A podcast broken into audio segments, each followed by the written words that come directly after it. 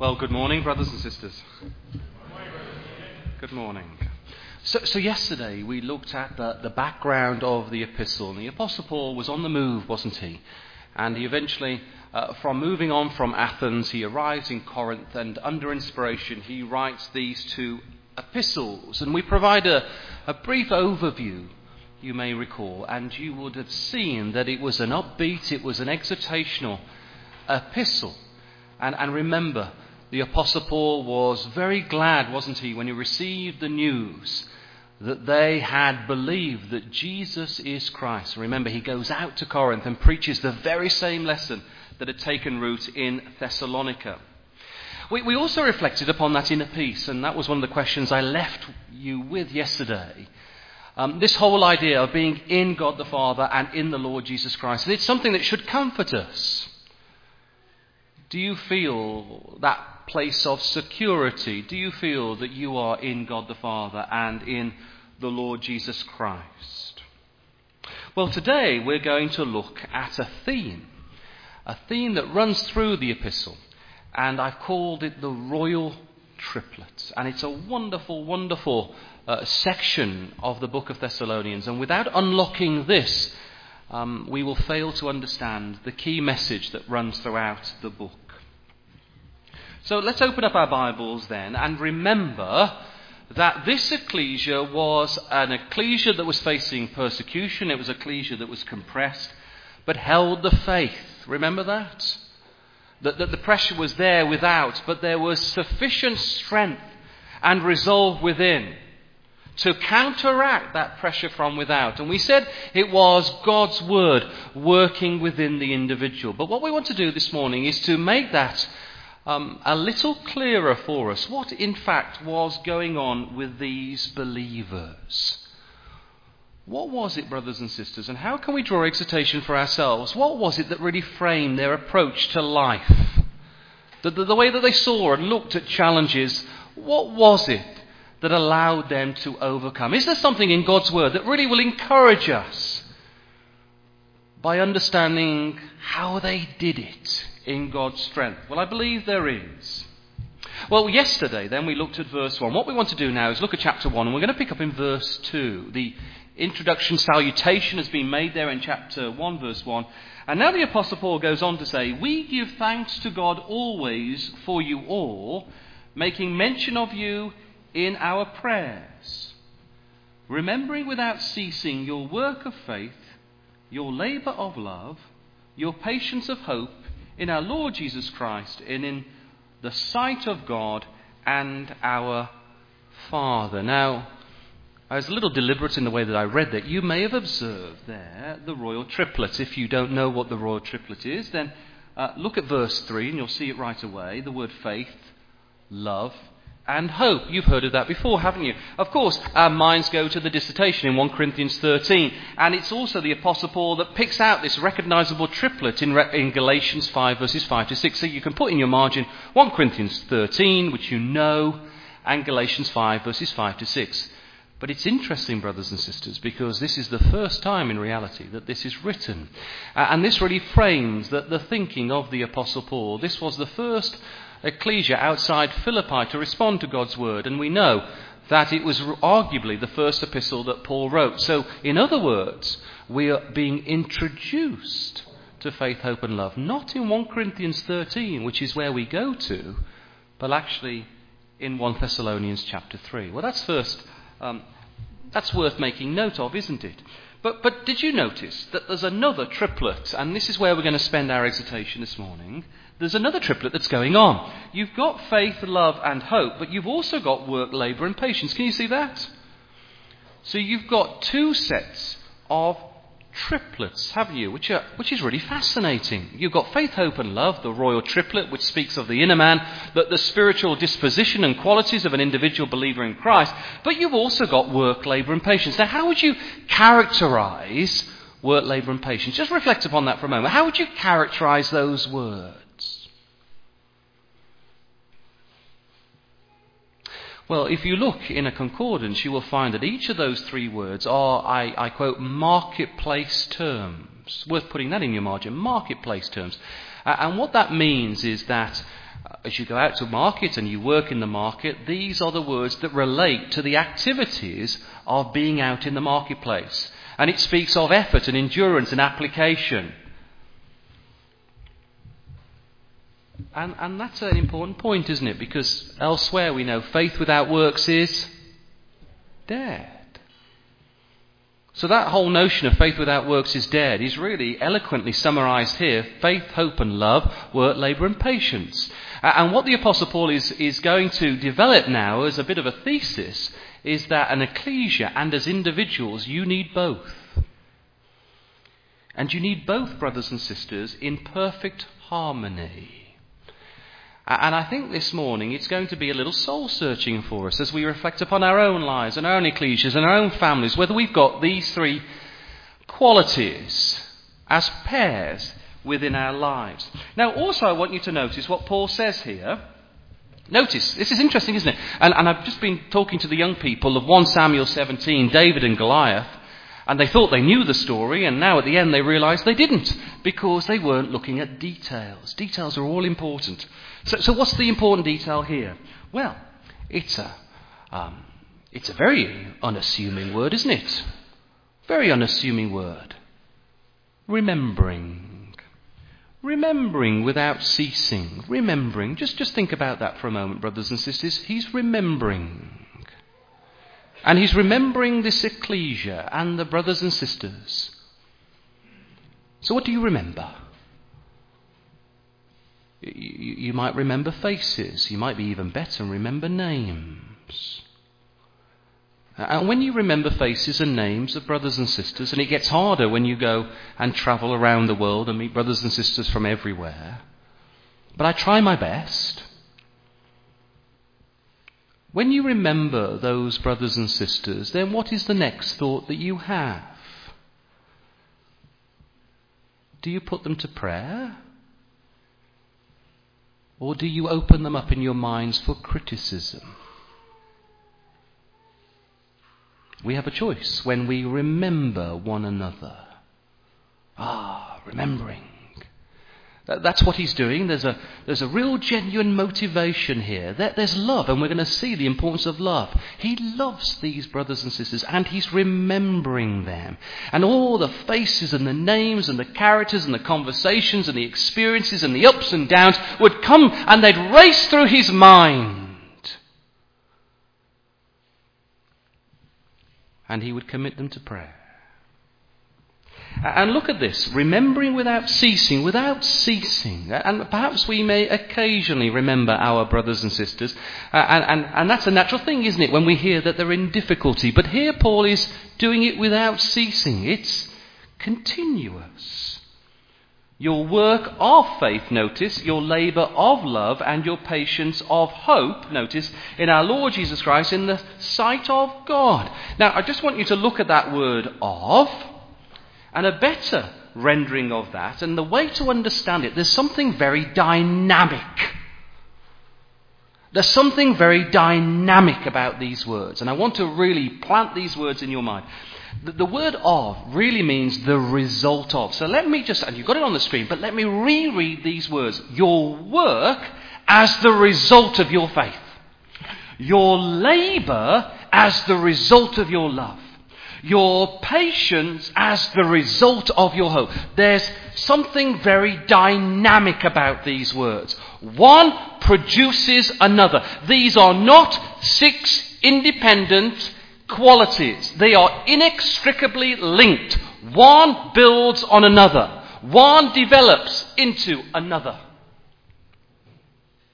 So there's something here about a foundation. We've got to build a foundation if we are going to grow into the full stature of Christ. Again, so many themes in Scripture being brought out here. So we've got two sets of triplets, haven't we? But also, you've got a triple set of doubles. Can you see that? Work, labour, and patience, faith, hope, and love. You've got two sets of triplets. But in fact, one is the result of another, so you've got a triple set of couplets. Ah. Isn't that lovely? You've got a triple set of couplets, and one word is the building block of another. So faith leads to work, love leads to labour, hope leads to patience. And this is remarkable because this is a, a young ecclesia. They're not even mature in Christ. They've, they've, they've abandoned paganism. And those Jews, a small number of them, have, have, have removed themselves from Judaism. And we would expect, wouldn't we, in, in, this, in this situation of persecution, that this would be a shaky ecclesia. Well, if you do, you can remove that thought, brothers and sisters. This was a solid ecclesia. More than that. This was an ecclesia that pleased Almighty God. It becomes a blueprint of all the ecclesias of the Gentiles, a, a number that no man can number. The number of the elect. This is the blueprint, brothers and sisters. But think about these, and, and, let's apply some of these words to ourselves. I would say, if you look at these characteristics and you just think for a moment and you think, well, how can they apply to me? How do they relate to me? Well, the first observation I make is that these characteristics are outgoing. Now that's interesting, isn't it? Because faith, hope, and love is a very internal quality. It relates to the inner man. I don't know how much faith you've got. I don't know any hope you've got. I don't really know how much love you've got. It's really seen in your work, labour, and patience, isn't it? It's the inner man and the outer man, and you've got to get these things in balance. But in fact, when you put these things together, they are outward facing. There's an emphasis here on the outwardness. So faith is directed towards God. Love is directed towards one another. And hope is directed towards the Parousia, the coming of the king, the coming of the emperor. Can you see that? These are outward qualities, brothers and sisters. So, so you need to reflect upon it. Are these seen in your life? These are things that we can see. So, so don't feel so comfortable and think, well, you don't know whether I've got any faith. And often we, we, we kind of use that as a little bit of a defense, don't we? Well, it doesn't really matter what people think because it's what God looks upon. God looks upon the heart. Uh, Paul says, no. If, if you've got these qualities in harmony, I can see it. Your brothers and sisters can see it. Your family can see it. These are outward going qualities. And so, in other words, if no one can see it, you haven't got it. Ah, now that makes life very uncomfortable, doesn't it? And these qualities also um, they're ever present. Have you thought about that? So, so faith rests on the past. You, you develop a faith based upon those things that you have experienced.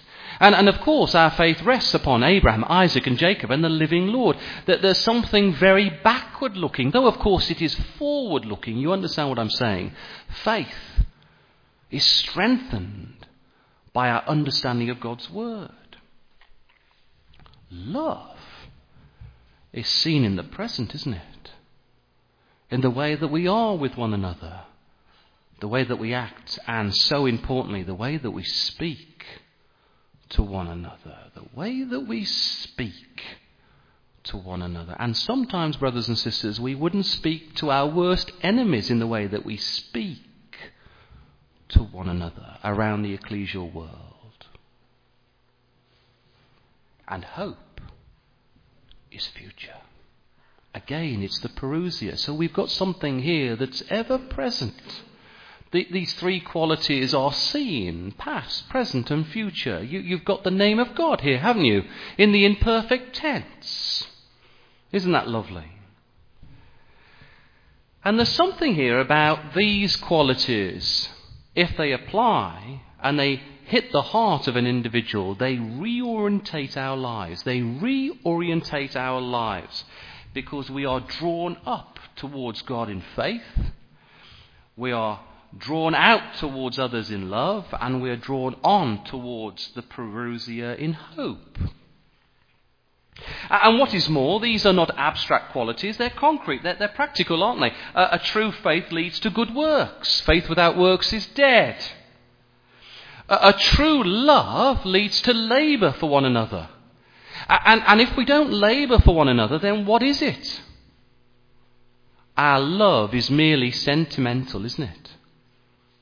If I say to you, I, I love you and I'm going to do something for you, and I don't do it, that, that's mere sentiment, isn't it?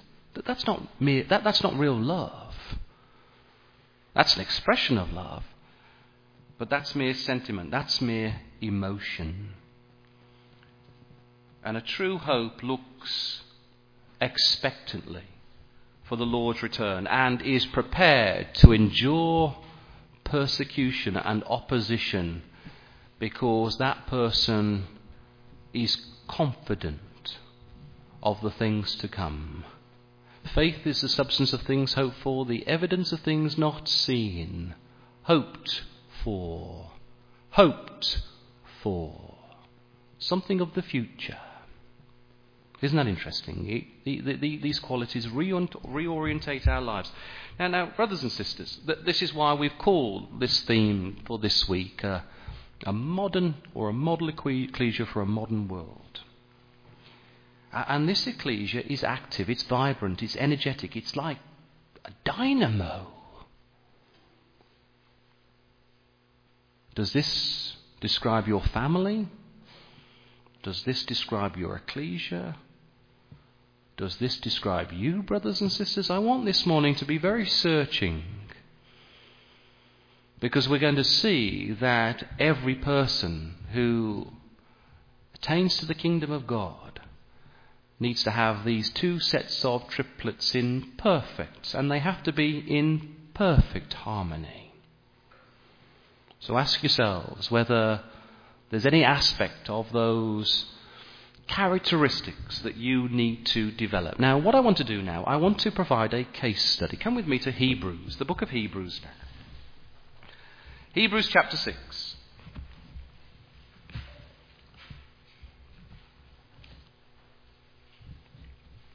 Now, once we've noticed this triplet, it pops up in the most unlikely of places. And here the writer of the Hebrews is, is elaborating on what the right, a good ecclesia looks like. See if you can spot these two sets of triplets. I'm sure you will. So we're going to pick up then in Hebrews chapter 6, and this is a little case study of these two triplets that we've just seen in 1 Thessalonians chapter 1. So, verse 9 then. Uh, the writer says, But beloved, we are persuaded better things of you and things that accompany salvation. Okay, so here he is. Paul, or the writer to the Hebrews, is saying, I'm going to talk about uh, the things that are needed in an individual's life that attain to salvation. So that grabs our attention, doesn't it? We want to hear about the things that will help us to attain to salvation. For God is not unrighteous to forget your work and labour of love. Oh, do you spot that? Happened quickly, didn't it?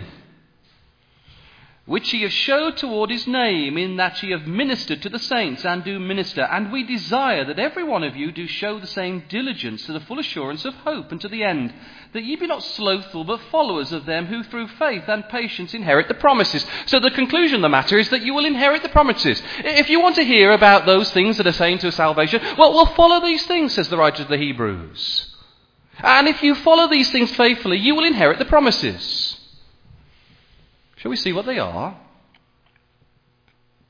Well, I think the first triplet is easy, isn't it? Because you see there, uh, three lines down in my Bible, in verse 10, I've got love. The last line of verse 11, I've got hope. And the final, the penultimate verse in verse 12, I've got faith. Have you got that? Love, hope, and faith. Have you spotted that? There's your triplet. You've got a royal triplet there. We'll also notice in verse 10, not unrighteous to forget your work and labour. Oh, there's the first two. And then, right at the end of verse 12, faith and patience. There you are. You've got the two sets of triplets work, labour, and patience, faith, hope, and love.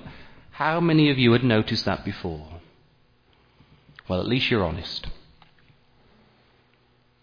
So, this is the case study. This is the application. And, and, and Paul here is saying if you want to attain to salvation, inherited promises, you've got to have these two sets. So this is a, a, thriving ecclesia. Now I want to make a contrast for you. And this is an interesting contrast because you would not expect it. I want you to go to the book of Revelation, and we're going to look now at the letter to the ecclesia at Ephesus in Revelation chapter 2.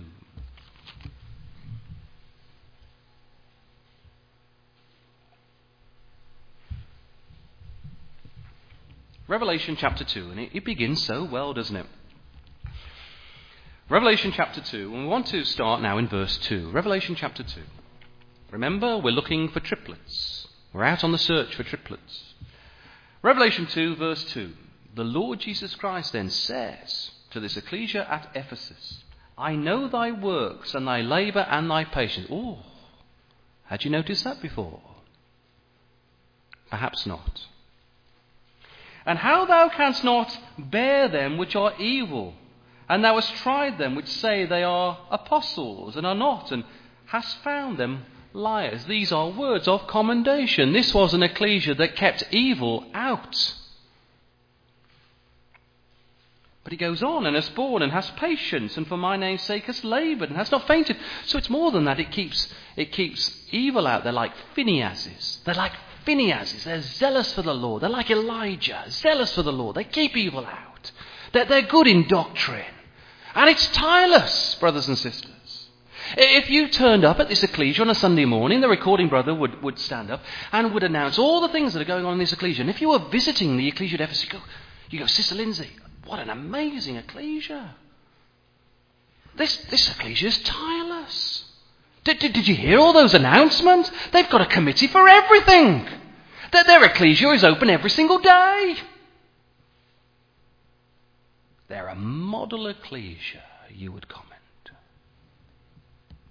Verse 4 Nevertheless, I have somewhat against thee, because thou hast left thy first love. If you've lost your first love, you have no faith, hope, and love. You've got work, labour, and patience. Oh, yes, you've got that in abundance. But you've got no faith, hope, and love. Now, brothers and sisters, you describe in your minds what's going on. And this is a very important lesson. What were they doing? They were doing something out of ritual. They were doing something about keeping up appearances. and there was no genuine motivation. Not my words, but the Lord's words. Have you ever found yourself in that? Now, brothers and sisters, we've all found ourselves in that situation. And, and it's, it's described in a very simple way, isn't it? When you're doing something when your heart's not in it. Have you been there? I have. When, when I'm busy and there's talks to prepare, and then suddenly, you know, Sister Lindsay says, you, You've got to pick someone up this afternoon. I'm thinking, I haven't got the time. I've got a study to get done by tomorrow you've got to pick her up and do it with a smile. I don't want to do it with a smile. You're doing it with a smile. But it's a very important lesson, isn't it? Because we all find ourselves on Sunday mornings keeping up appearances, don't we? We, we all do it. A little self righteous, trying to convey that we're a lot better than we actually are in reality, if if everyone could see what we had done that week, just like the Lord Jesus Christ, who could discern the intents of men's hearts in his ministry. Oh, thank God we don't have that power. Sunday mornings would be a, a depressing affair, wouldn't they? and so then, what we're being told, and it's a fascinating observation, is that if you've got no love for God, and His Son, the Lord Jesus Christ, and your brothers and sisters, then you've got nothing. You've got nothing. You'll be chasing your tail for the rest of your life, and at the end of it, you will be disappointed, not only in this lifetime, but in the lifetime to come. Think about that, brothers and sisters. We can all pack our diaries with important things to do in the truth. making ourselves looking busy and important and indispensable. Elijah had to learn that lesson. You're going to pass the mantle on now to Elisha and to others. You're not indispensable in my service. Let us never forget that, brothers and sisters, and this is an important lesson for me too. Let us never forget that. Let's never do something out of ritual. Let's never do something in the, the Lord's service when our heart is not in it. Because God does not want that service ever. And so, the Lord Jesus Christ says, Nevertheless, I find you wanting. You know, when I think about these qualities, there's something here about a development. Just, just think about this for a moment. The work of faith. Uh, and, and we can describe, couldn't we, our work in the service of the Lord as we commit ourselves to Him through the waters of baptism. We're working through faith, aren't we? We have a faith in Scripture. It is a solid understanding. We believe in these things in the name of God and the coming kingdom of God. And so then, our work is driven by our faith. But then something else happens to us, doesn't it? Uh, as we work and labour love begins to develop. And that translates into labour. And then something happens to our perspective. In all the ups and downs of life, we're prepared to wait in patience. W- would you say that that describes the triplets? I would. There's a development there. And it's lovely, isn't it? Because our understanding in God and our belief in God, we develop a love. Now that's the important stage. It's the second stage. We develop a love. And what happens with that love? What happens to get to the next triplet? To wait in patience. I would suggest something has happened to our character. Isn't it? Can you see that? It's so profound. We're, we're, we're laboring with our faith, and then love happens. And then love transcends our situation, and suddenly we begin to develop into the character of God. And we become patient in our tribulation. Ah, isn't that lovely? So profound, isn't it, brothers and sisters? So, so if you think about these as stages, just think about yourselves this morning. Where are you? Where am I? Perhaps we move up and down at times. Where are you today? Where have you been this week? Where have you been this year, brothers and sisters? Well, this is fascinating, isn't it? Because now we, we kind of have another concept. The ecclesia at Ephesus, if you've got no love, it's a ritual. Okay? But if these are gradations or stages of development of the follower of the Lord Jesus Christ, then what do you start with? What do you start with? Faith, thank you. Without faith, it is impossible. You thought about that word? Impossible. God can do all things, but without faith it is impossible, even for God, to be pleased with you. So faith is the foundation. You need faith. And so we all need to be praying for God to develop our faith. Faith is the substance of things hoped for, the evidence things are not seen. Faith. And once we've got that foundation, that foundation stone in our life, what do you need every single day? It's like the oil that keeps you going. It's love, isn't it? Can you see that? Faith is your foundation stone. You can't get off. The first place without faith. That's your first step. But to continue walking to the kingdom of God, these triplets are telling us you need love. You need love. And without love, you stop in your tracks.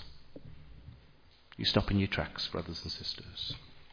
So, with those thoughts in mind, let's now think of these Thessalonians, these brothers and sisters. Come back with me to the first chapter of the first epistle.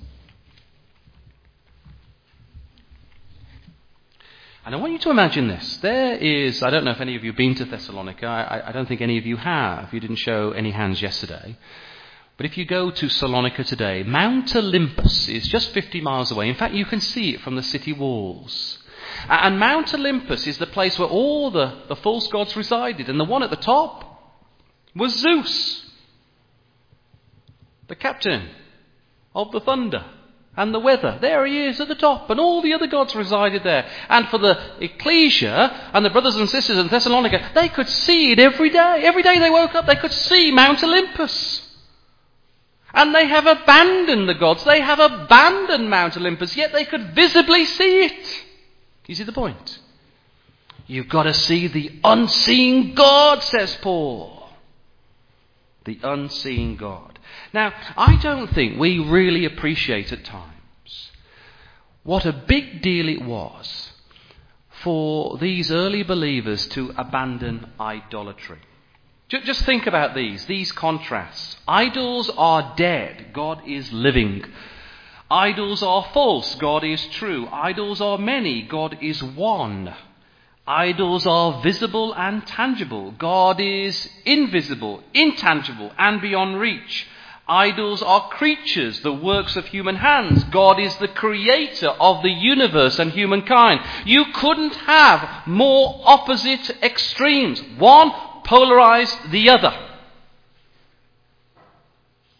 Yet it would appear that they uh, made this um, translation in a seamless way. They were uh, translated. Their hearts were translated to God. And, and, and what I want to do is to show you that this double set of triplets here apply to this ecclesia. Have a look at verse 9. It says there in verse 9, For they themselves show of us what manner of entering in we had unto you from God, and how he turned you to from God, uh, turned to God from idols to serve the living God and true God, and to wait for his son. So, so just, I want you just to notice these phrases here. Uh, first of all, in verse 9, you've got turn to God. Then you've got serve the living God. And then in verse 10, you've got waiting for his son from heaven. And I would suggest that you've got the triplet there. Turn to God. If you're going to turn to God, what is that? That is the first step, isn't it? Isn't that the work of faith? Isn't turning to God, Yahweh the living God, the work of faith? And then serving the living God. Well, what, what motivates your serving? Isn't that love? Isn't that the labour of love? I think it is. And then verse 10, waiting for his son from heaven. Well, isn't that the final one? Patience of hope? Ah, isn't that lovely? Here, here, here, Paul is saying you need two sets or triplets, but it's not in theory, it's in application. This ecclesia had it. They'd done it. They'd abandoned the gods. They'd committed themselves. They were serving in love. They were waiting for the parousia. They were there, brothers and sisters. Are you? They were. Were you? You turned, verse 9 to serve, verse 9, to wait, verse 10. I'd like you to underline those words. We're going to come back to a very personal exhortation in a moment. You turned to serve, to wait. And as you underline those words, ask yourself have you? Have you turned? Are you serving? Are you waiting patiently, brothers and sisters? Now, there's a very interesting application here, and I want you to come to chapter 4. And Paul gives an example. It's a very sensitive example, but we should not deny the Word of God, brothers and sisters. I want us all to look very carefully at these words. The Apostle Paul gives a very simple and practical lesson, something that we should all observe. And he's going to say, Look, These two sets of triplets are seen in a believer's life, and I'm going to go to the most sensitive matter possible. And I'm going to talk about marital relationships. Now, brothers and sisters, I am not casting any finger at anyone. Let's just read God's word together and draw out the exhortation. It is sensitive, but it is a real example. So let's look at it. So, here then in chapter 4, Paul is saying these words Look, I'm going to give you a, practical example now of these two sets of triplets. For this is the will of God, he says in chapter 4, verse 3. For this is the will of God, even your sanctification, that ye should abstain from fornication, that every one of you should know how to possess his vessel in sanctification and honour. Well, the word sanctified there means to set apart for divine use or to be separate from sin. Now, now this was a major problem in the early ecclesia because um, they really struggled in maintaining sexual purity. The, the brothers and sisters across the Asian world, pagan religion condoned sexual immorality. And under Roman tradition and custom, um, the Romans had no boundaries at all. No moral boundaries, brothers and sisters. And so this ecclesia, this young ecclesia, were encouraged not to participate in sexual activity outside the marital relationship. Now, this is an example, brothers and sisters, and we are living in an immoral world where there is no respect of marriage.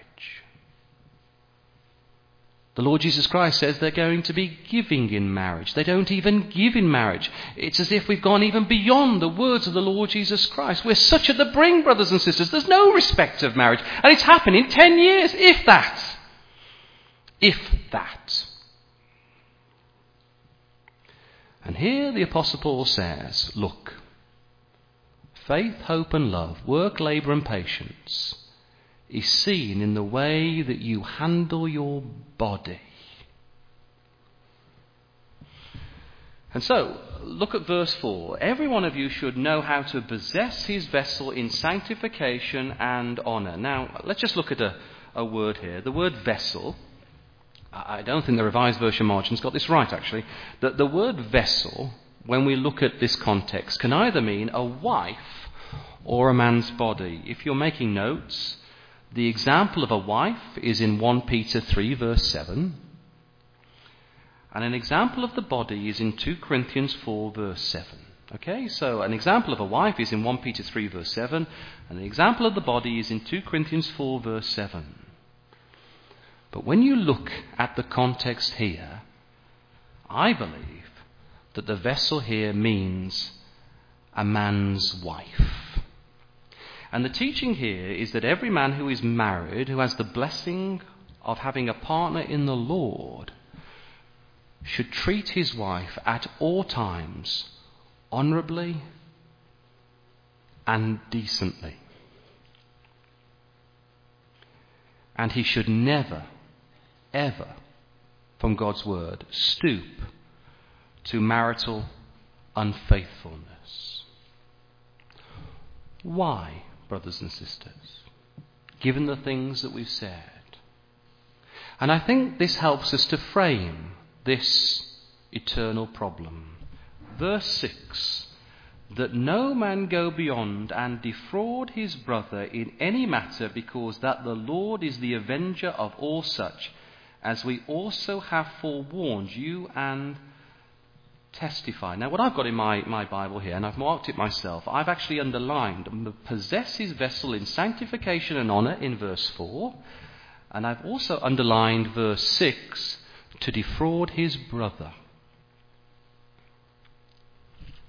And what Paul is saying here, if you love your brother, if you really love your brother, you will not steal the affections of the thing that he loves more than anything else his wife.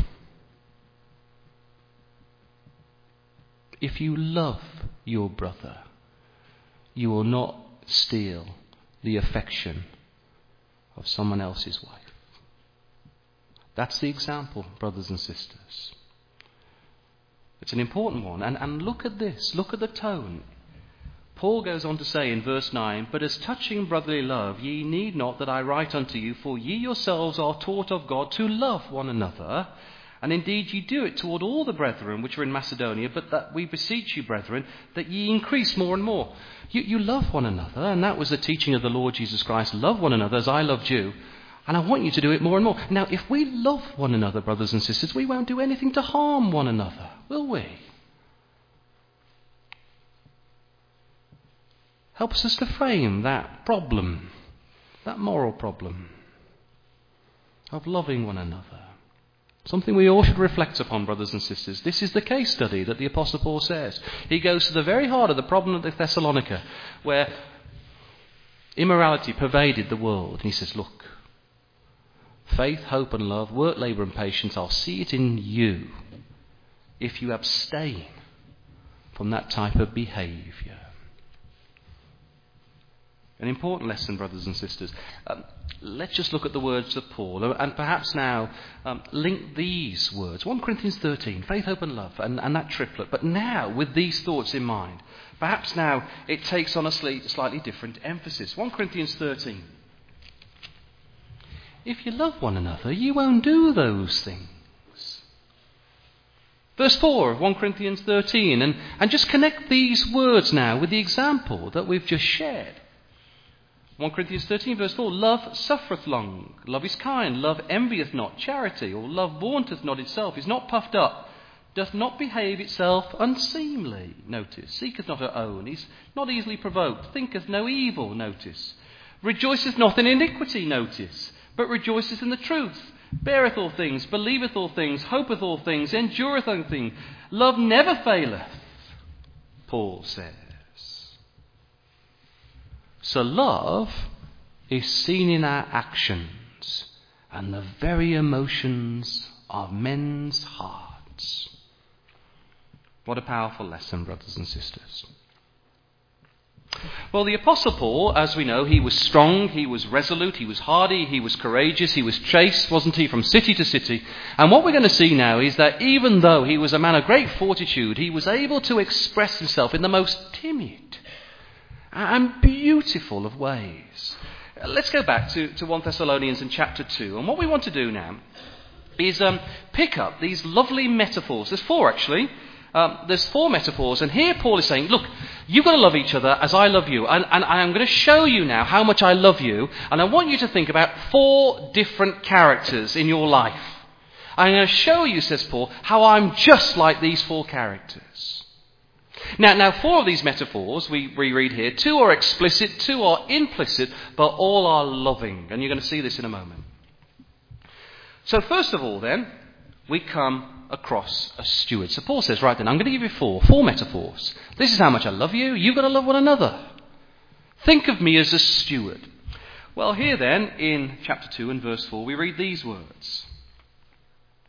But as we were allowed of God to be put in trust with the gospel, even so we speak, not as pleasing men, but God, which crieth our hearts. Now, you may notice that the word steward is not mentioned there, and I've called this the first metaphor, but it is rather implicit.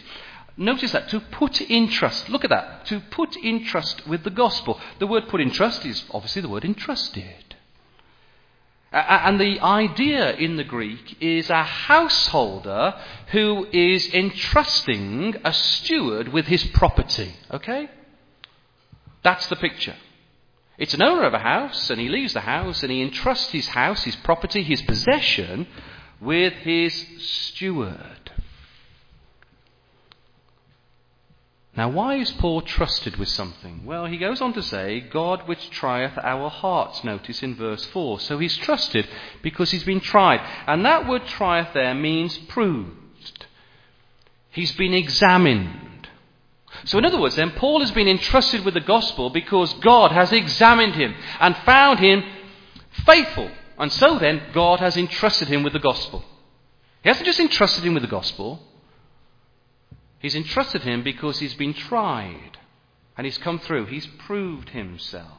Now that's interesting, isn't it? That's really, really fascinating because here Paul is saying, Look, I'm a steward. I'm a steward of the gospel. That's what he's saying. I'm a steward of the gospel. Think of me as a steward of the gospel. I, am I'm, I'm, a, I'm a possessor of the gospel. You, you can trust me. But you can trust him because he's been tried. And God has seen his character. And because of his good character, God has entrusted him with the gospel for safekeeping.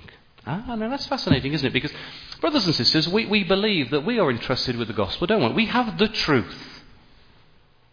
We have the truth. And we do. But there's something more here than just sharing the gospel with others. God's not looking for that. He's not looking for you just being a vessel. He's looking for you to be a tried vessel. And the only way that you can be trusted with the gospel is if you've been proven. When you've not only felt the highs, but you've got through the lows in faith. Can you see the point? Can you see the point, brothers and sisters? And so God doesn't want you just to be a mouthpiece for Him, He wants you to become a character of Him. A character. We're not robots that just listen to the gospel and hand it on. God's not looking for that. He could do that without you. He's looking for a character that develops. And if that character is faithful, then you are entrusted with the gospel to share with others. So it's not just merely about sharing the gospel, you have to have a character. A character, brothers and sisters. Well, he goes on to say, Look, I, am not only this, but I'm also, and this is a contrast, I'm also a mother. Look at verse 7. But we were gentle among you, even as a nurse cherisheth her children. Um, the New King James Version says, as a nursing mother cherishes her own children. Can you see the word gentle there? If you've got the Revised Version, you'll see babes. So this is a mother, and he's, he's looking, well, I've said he, it's a mother here, but it's Paul, and he's looking to the ecclesia, and he's saying, you're, you're just like babies. You're my children, and I love you like a mother. And I'm going to show you great affection and love.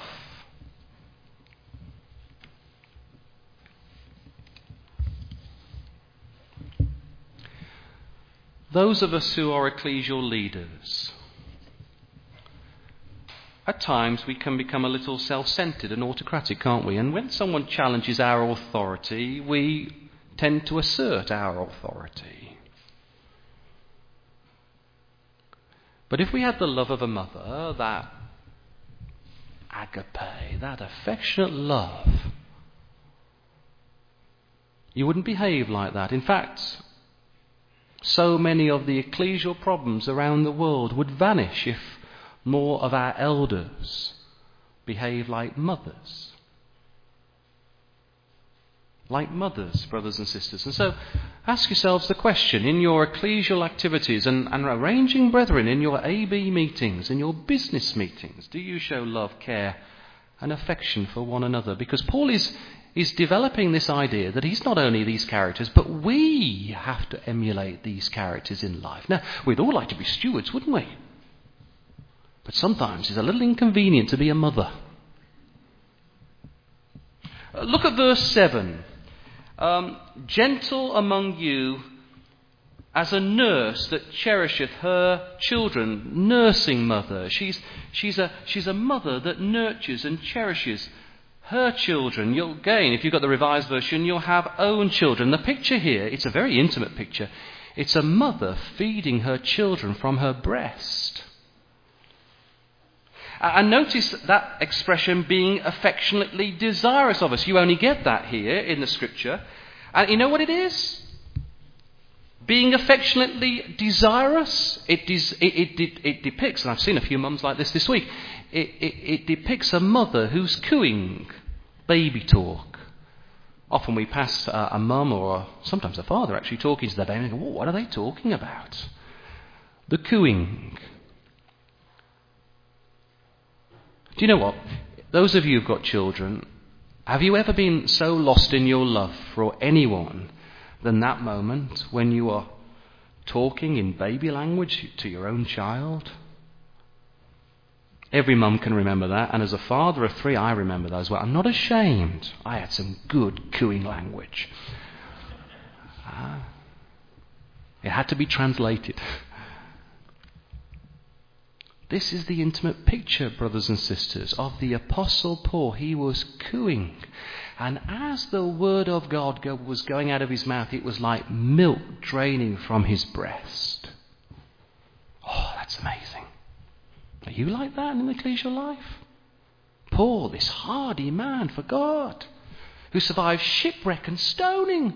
This is him, here, before us, in this intimate way. He was also a father. Have a look at verse 11.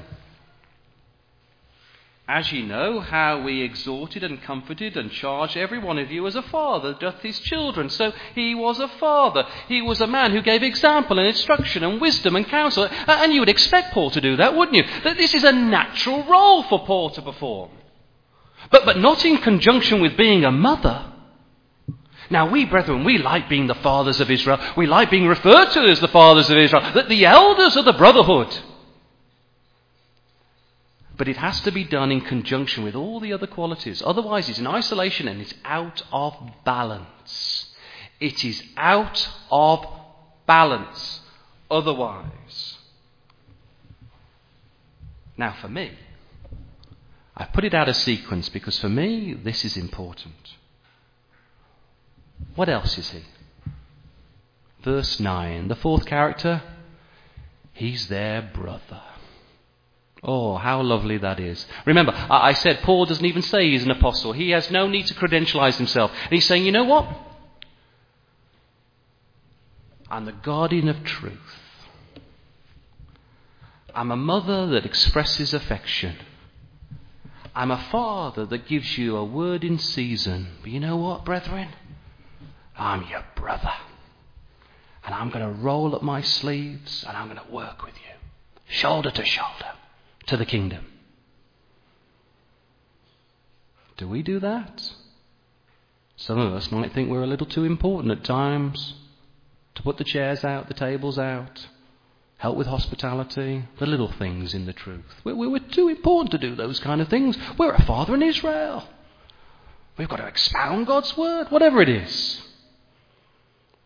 What an amazing thing that Paul could say, I'm your brother, I'm your equal. And though under inspiration I write this letter, I'm your equal.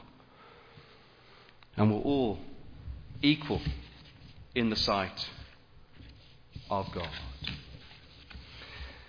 And so, brothers and sisters, I'm going to ask you some big questions here. Are, are you stewards? Are you safekeepers of the truth? Are you guardians of truth? Are you guardians of truth? Are you zealous for the Lord? Do you stand up when you hear error? But at the same time, are you allowing God to work in your life to develop that character so that you are a, a safe deposit of truth? Character. That's what we're looking for. Are you a mother? A mother of Israel, even you brethren, are you a mother of Israel and you love the brothers and sisters? And you know what love is, brothers? Just think of your own children and hopefully your wife. Are you mothers? We need to be mothers, and I, I appeal to the elders here. Be mothers also. Be mothers also. Show in the way that you handle your brothers and sisters and your flock and your congregation that you love them. Are you fathers? Are you going to protect your family? Really protect. Protect your family because you love them. And you want every member of your family to enter into God's kingdom. Or do you not care if brother X or sister Y is not there because they've been very disruptive in life? We shouldn't be like that, brothers and sisters. You know what Jesus says in John chapter 10? He says, I'm the hand of God. I'm now the hand of God. You know the sheep in God's hand? Well, that's my hand. The Lord Jesus Christ says in John chapter 10, and I will not lose one of my sheep. Not one sheep will escape the hand of the Lord Jesus Christ. And that needs to be our attitude in life. And are we brothers and sisters and we get involved in ecclesial life and we roll up our sleeves and we work hard?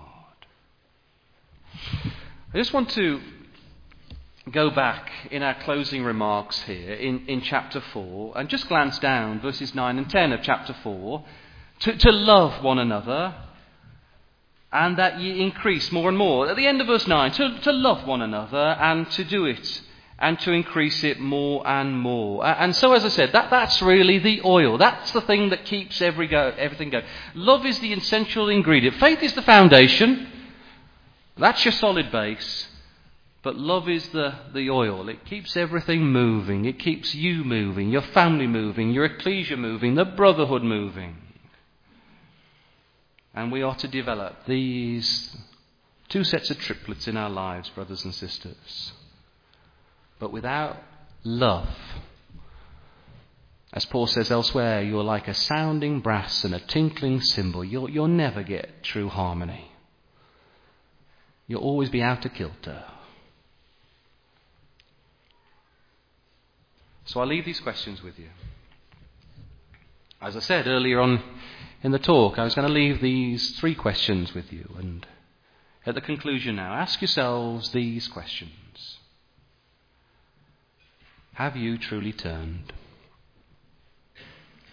What idols do you have deep in your hearts? Have you broken away? The Thessalonians, they could see Mount Olympus and they had left all of them. Are you really serving? Do you do it with a genuine heart? Or do you do it out of ritual, keeping up appearances, looking a lot better than you actually are? And are you patiently waiting? Do you long for the kingdom of God? Are your minds really focused on the Lord's appearing?